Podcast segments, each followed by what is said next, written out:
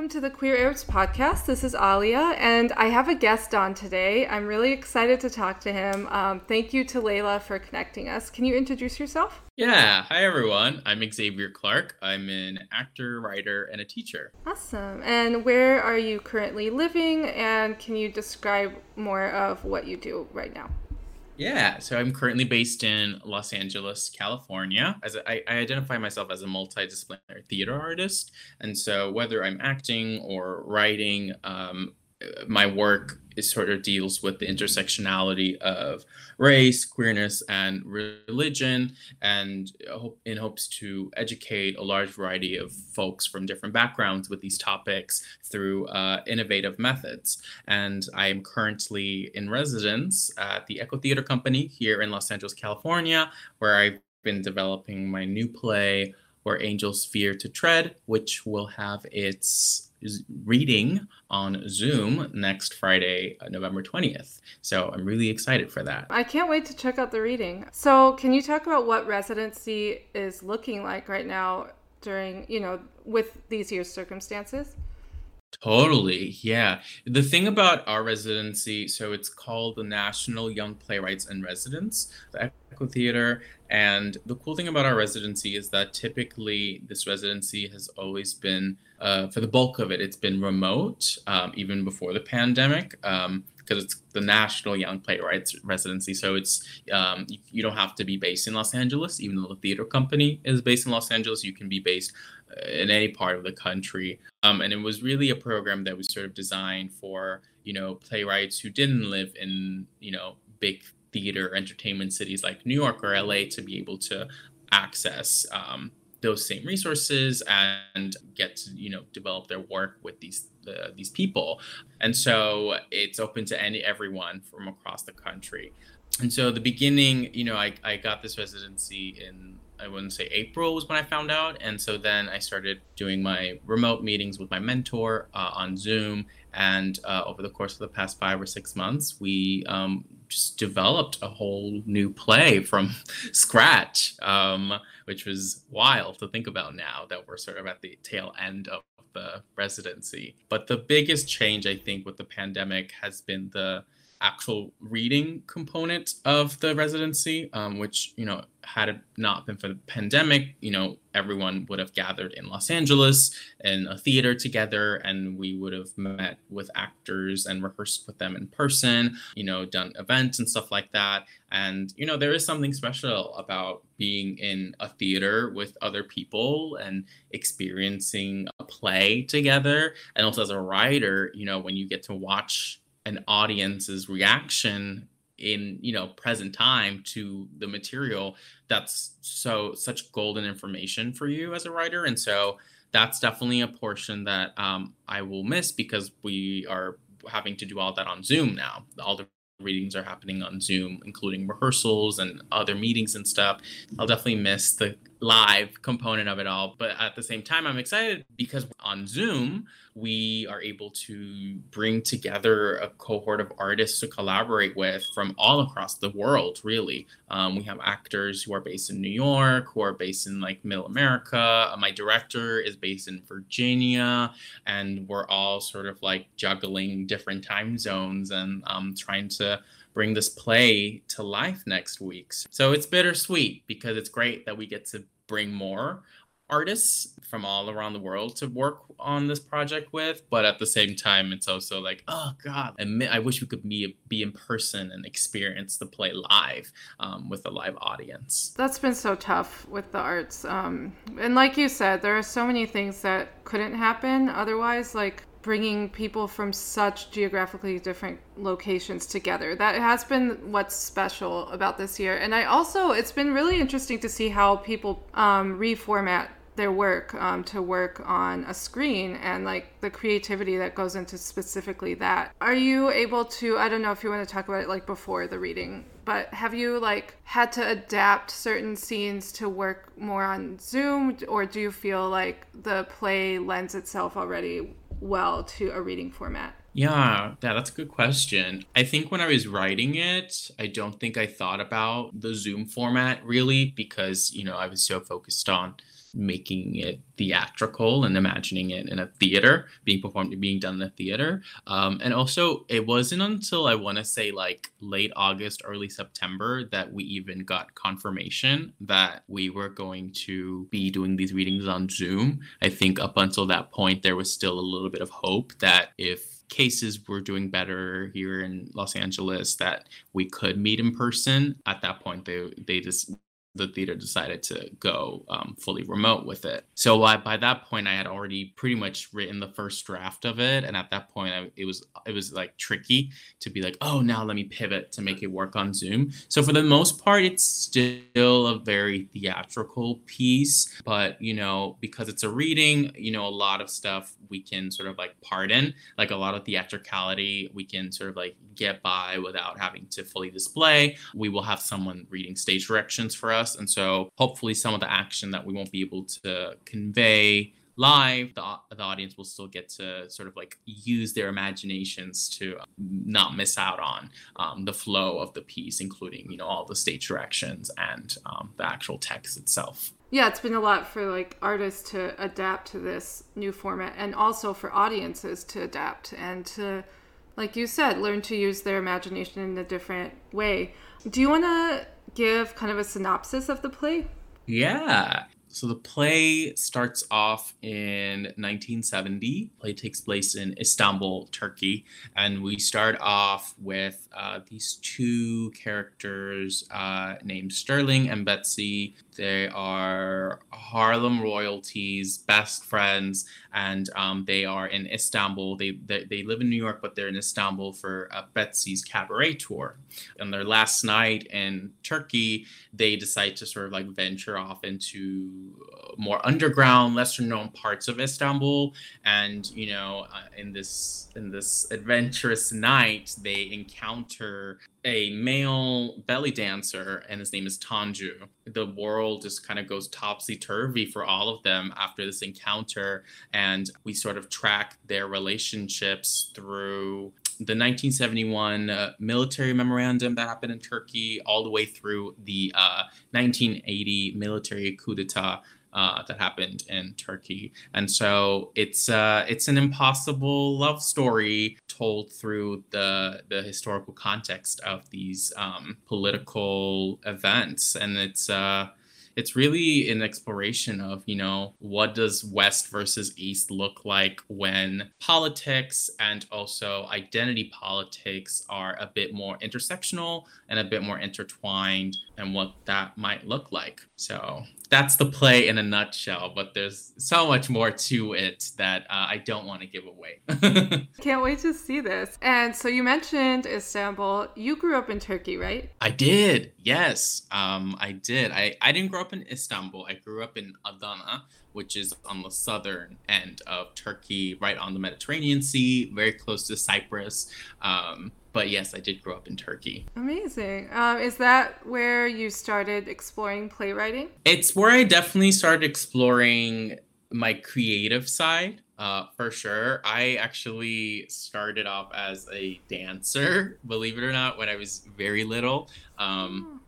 That's that's kind of where like the creative juices started flowing in me. Um, I would just play. My dad had like a huge record and CD collection, and I would just go in and play all the different songs that I wanted to and make up all these dances in my living room.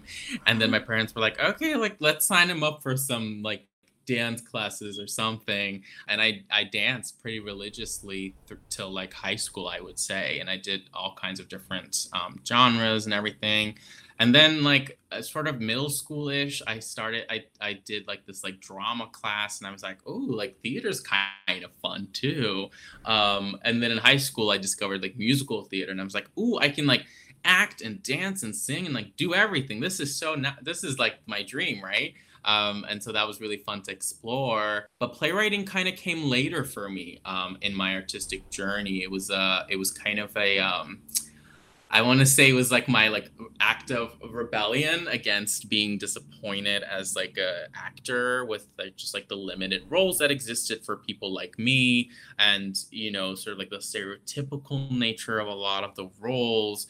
Um it just really it, it just was really starting to get under my skin and i was like you know what? You know if i don't create the stories that i want to tell as an artist no i can't wait. I can sit and wait around for someone else to do that because you know there aren't a ton of half black half middle eastern theater artists out there you know? So it's like if i want to see those stories told i i, I kind of have to take responsibility and kind of go at it on my own. So it was not it wasn't until I was in grad school that I seriously started working on my my my craft as a writer.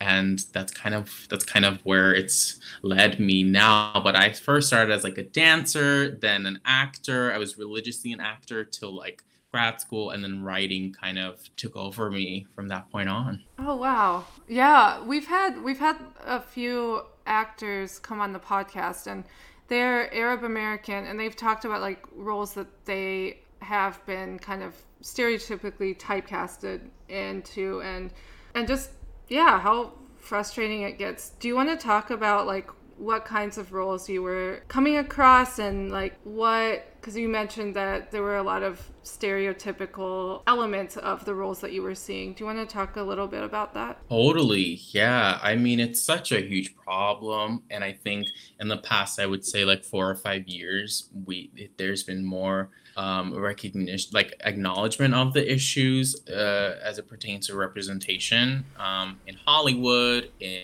on Broadway, you know, in the theater industry at large, and I would say just the entertainment field, you know, at large, there's a huge representation problem um, for folks who don't identify as white. Um, and I think for for me, it that looked very particular because you know people look at me right and they just see they just see like a black man they're like oh he's just black like we'll call him in for you know all of our black roles but then when i go in for Middle Eastern roles, a lot of times I am met with a lot of like resistance and pushback because they're like, well, you don't look Middle Eastern. Like you're not olive skin. You don't have a thick black mustache. You know, uh, your name isn't, you know, whatever, whatever, whatever. Um, little do they know my middle name is Burak, which is literally straight from the Quran. Um, yeah. But so that was like a that was a particular challenge that I have had to face.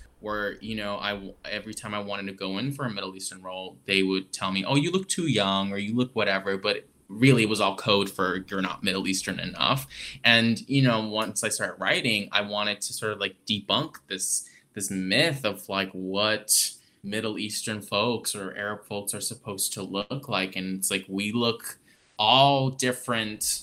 There's all different shades of Middle Eastern folks, and we come from different walks of life. We come from different hybrids, and there's just so much more to us than these, uh, you know, very poor, stereotypical, and quite frankly, lazy depictions of Middle Eastern folks as these, you know, terrorists or you know just like the villain in every story and very like one dimensional i mean even for this workshop the, the workshop of my play you know as we were trying to cast it and i was you know being recommended actors to to look up you know i go on their websites and i look at their reels of what they've done and all of them literally you're watching these reels all of them have done one or two these like smaller roles on like tv shows like ncis or blacklist or blue bloods where it's they're playing terrorists. And and just like seeing so many of them back to back as i was trying to cast this i was like oh like this is why i write. This is why we need more multi-dimensional multifaceted stories of our experiences because we're so much more than what the West has and what Hollywood at large has sort of like diminished us to. Um, so I take that very uh, seriously and I take take it to my heart. And as a writer, that's just something that's always on my mind. You know, both for my Middle Eastern heritage and for my Black heritage. You know, how are we furthering the conversation when it comes to representation and um, you know what stories haven't been told you know what stories have been neglected and that's kind of where this play in particular came from you know i was like i've never seen this kind of a love story told before um, so i think i need to write it because if i don't I don't think anyone else is going to do it, you know? Um, so now that I'm more on the writer side of things, I take my pain and frustration from just like the casting issues I've dealt with as an actor, and I'm now trying to be a part of the change moving forward um, with the stories that I write. Amazing. Yeah, it's it's wild what the West thinks of about the Middle East. Like this still this myth of it being like this large homogenous region. It's both and and then you dealing with like your Middle Eastern part of your identity being erased and then also dealing with like your black your blackness being erased like when um when it comes to like Arab anti-blackness that happens very frequently and mm-hmm. yeah and just mm-hmm. god so it's like from every angle someone's gonna be like a naysayer and it's yeah that that sounds so frustrating and i'm so glad that you are um, creating work to fill in this gap that shouldn't be a gap so, right right yeah. yeah it's like you win do you still um, take incorporate dance and acting into your current work or are you um, focused on playwriting for right now? So dan- dance not so much anymore. I think uh, I, when i a few years ago when i was still living in new york i was doing musical theater um, acting. And so when i would do musicals i would get to dance but i kind of haven't been doing that for a long time. So i would i haven't been doing dance as much um, but I'm still very much an actor. Um, I have representation here in Los Angeles, and so I audition for projects on the regular. So I still very much am acting and um, pursuing that while also writing. But I definitely think, you know, my, my background as both a dancer and an actor um, influences my writing a lot. Um, and if you look at any of my plays, dance is always, dance and music is always a huge part of the fabric of my stories. Um, and in particular, in this play, in Where Angels Fear to Tread, you know, um, the our main protagonist Tanju is a male belly dancer, um, and the the dance becomes this motif that we track throughout the whole play. Um, and so, yeah, movement, people moving their bodies in certain ways is definitely still something that intrigues me a lot, and and I, I do explore that in my in my writing. Um, as well because there's a reason why dance was my first intro to creative being a creative and i think i still carry that sense of fascination with me even as i kind of like took a different path uh, sort of separate from being a professional dancer i still i still definitely carry that with me in any work that i do. I love that. You can put your knowledge of dance to um, so much use in this new context. And yeah can you talk about like what was the decision or like what was the thought process behind the setting of this. Why did you decide on that particular time period um, and the particular like uh, and istanbul in particular? Like i would love to hear about kind of like what what went into that uh, making that decision. It's it's interesting. For me when i write a script the idea for the scripts I always say they just come to me. It's it's almost like the universe delivers the subject matter to me and it's always they always come to me when i'm in a heightened state of awareness and so i really do think it's like a universal cosmic energy type of thing I, it's never a oh i'm eating a piece of ice cream like let me just write a play about ice cream. It's never that. It's always when I'm in a heightened state of awareness. And this play in particular came to me when I was watching a production of a play called Cambodian Rock Band by Lauren Yee um, last year uh, at the La Jolla Playhouse in San Diego. And the play, uh, what the playwright was doing in the play was so fascinating to me because it also took place in the 70s and it was about um, Cambodia's political history, but it was told through the lens of this um, Cambodian rock band, quite literally. Um, and so it was like part rock concert, part like contemporary ta- tale, but also very like historic and like political. And it was a part of history that we don't get to see often um, told on stage or on screen.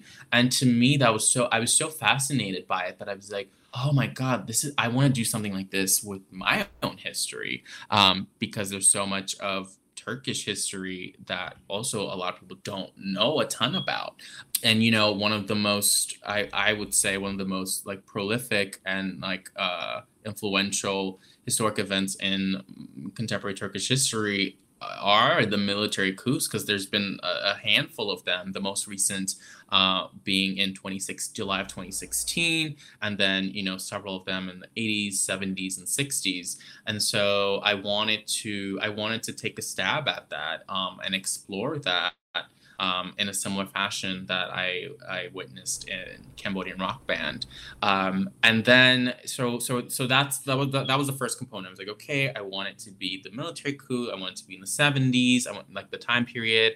And then and then you know I was like, okay, well, what's my way in, right? Because it's if if it's not personal to me if i'm not bringing a part of my identity to the table then I, I I can't I just can't write it. That's just not how I work as a writer. It always has to come from within me. And so I was like, okay, like I'm going I want to bring the two sides of my, you know, mm-hmm. ethnic hybrid, which is I want and I want them to be separate yeah. characters. I want, you know, my Turkish identity to live in like one corner of the tennis court and then I want my, you know, black heritage to live in this other corner and I kind of want them to just go at it at this like intense tennis match and see what happens you know? And so that's that's where the that's where sort of the um, impulse to create the like west versus east um uh, to bring that to the table in the story. And then i was like okay well it has to be it has to be in turkey you know because if i'm going to talk about the coup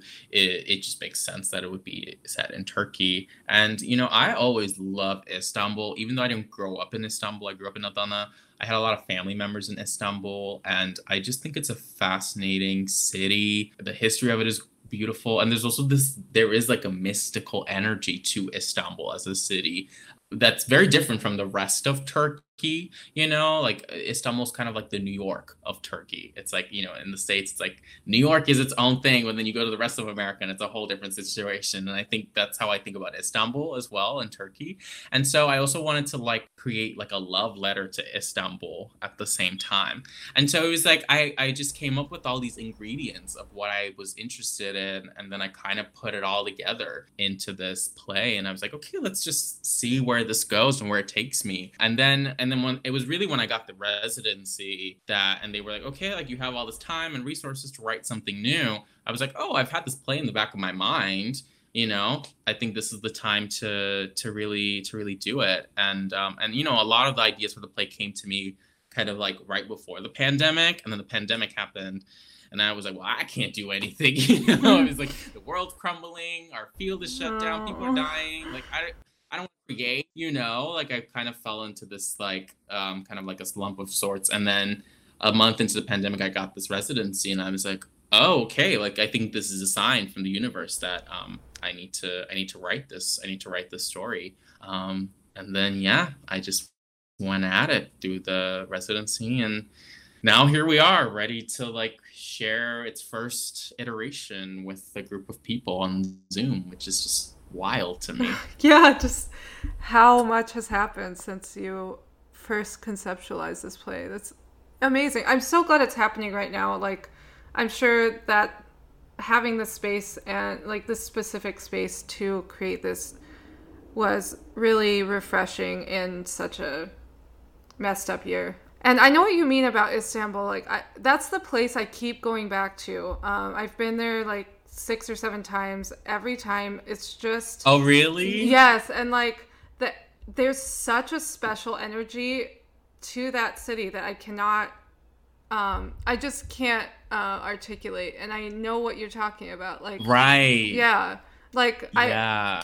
And uh, yeah, I'm excited to see um, how Istanbul, how the that magic of Istanbul kind of portrays itself through this this particular play. Um, I'm really stoked for it. Um, so I would love to hear. Oh, oh, actually, I also want to comment. I think that analogy that you're making is so powerful. Like you talk about, you said like the tennis match um, of like East versus West, and then you're, which is like you portray with characters who are meeting, and and the analogy is to your the parts of your own inner identity, your own identity. That's really amazing how you are reformatting like your life experience by creating characters that are going to kind of like show that dynamic that you have always dealt with yourself. This sounds like an, an incredibly beautiful um, story, and I'm really happy it's about to you know be shown um, and hopefully you can you know it'll you'll be able to show it in the future in a the theater setting that you had envisioned. So how can people check out this reading if they want if they want to? Um, like where can they find it or register to get tickets or? Yeah, so you can, the, anyone who wants to uh, view the reading, you can go to echotheatercompany.com and and you can click the tab for 2020 National Young Playwrights in Residence, and it'll list all of the plays, or six of six of them, uh, that are happening in the festival. Um, the first one is happening uh, this week, and then uh, I'm my play is part of the second week of plays, so it'll be the following week. But um, once you click on that link, it'll show all the blurbs for all six plays, and then uh, you can just find "Where Angels Fear to Tread" by Xavier Clark and click on the ticket link, and um, it's uh, pay what you can. So um, eh, regardless of um, financial situations, we want everyone to be able to um, experience this play. So um, you can just snag your tickets there, and then they'll send Zoom links for everyone to be able to view it on November 20th, uh, Friday, November 20th, 5 p.m. Pacific Standard Time, 8 p.m. Eastern Standard Time. Perfect. Ah, can't wait. Um, and if people want to follow you, if uh, if people want to follow you on social media or like get in contact with you, what would be the best way? Totally, yeah. Uh, you can find me on Instagram at Xavier B Clark. Uh, uh, I do. That's the only social media I really do. And if you want to check out uh, more of my plays, uh, you can go to newplayexchange.com uh, and just check out uh, my profile under Xavier Clark for to check out uh, my other place. Everyone, go follow him. Um, and you can follow us at the Queer Arabs on Insta, Twitter, and Facebook, and reach out to us at thequeerarabs at gmail.com. And our website is thequeerarabs.com, and all of our episodes are on all your favorite podcast apps. Thank you so much, Xavier, for coming on. This was really great to um, connect with you. Of course. Thanks so much for having me. It was a blast. Oh, and I wanted to ask will people have a chance to talk to you at the Zoom reading? Oh, I actually don't know. I, I'm not sure if they're if they are having a talk back, but you know, okay. if, if people view it and they have thoughts, just you know send me a dm on insta i'm happy to engage with folks about the work there too well thank you so much again and thanks all for listening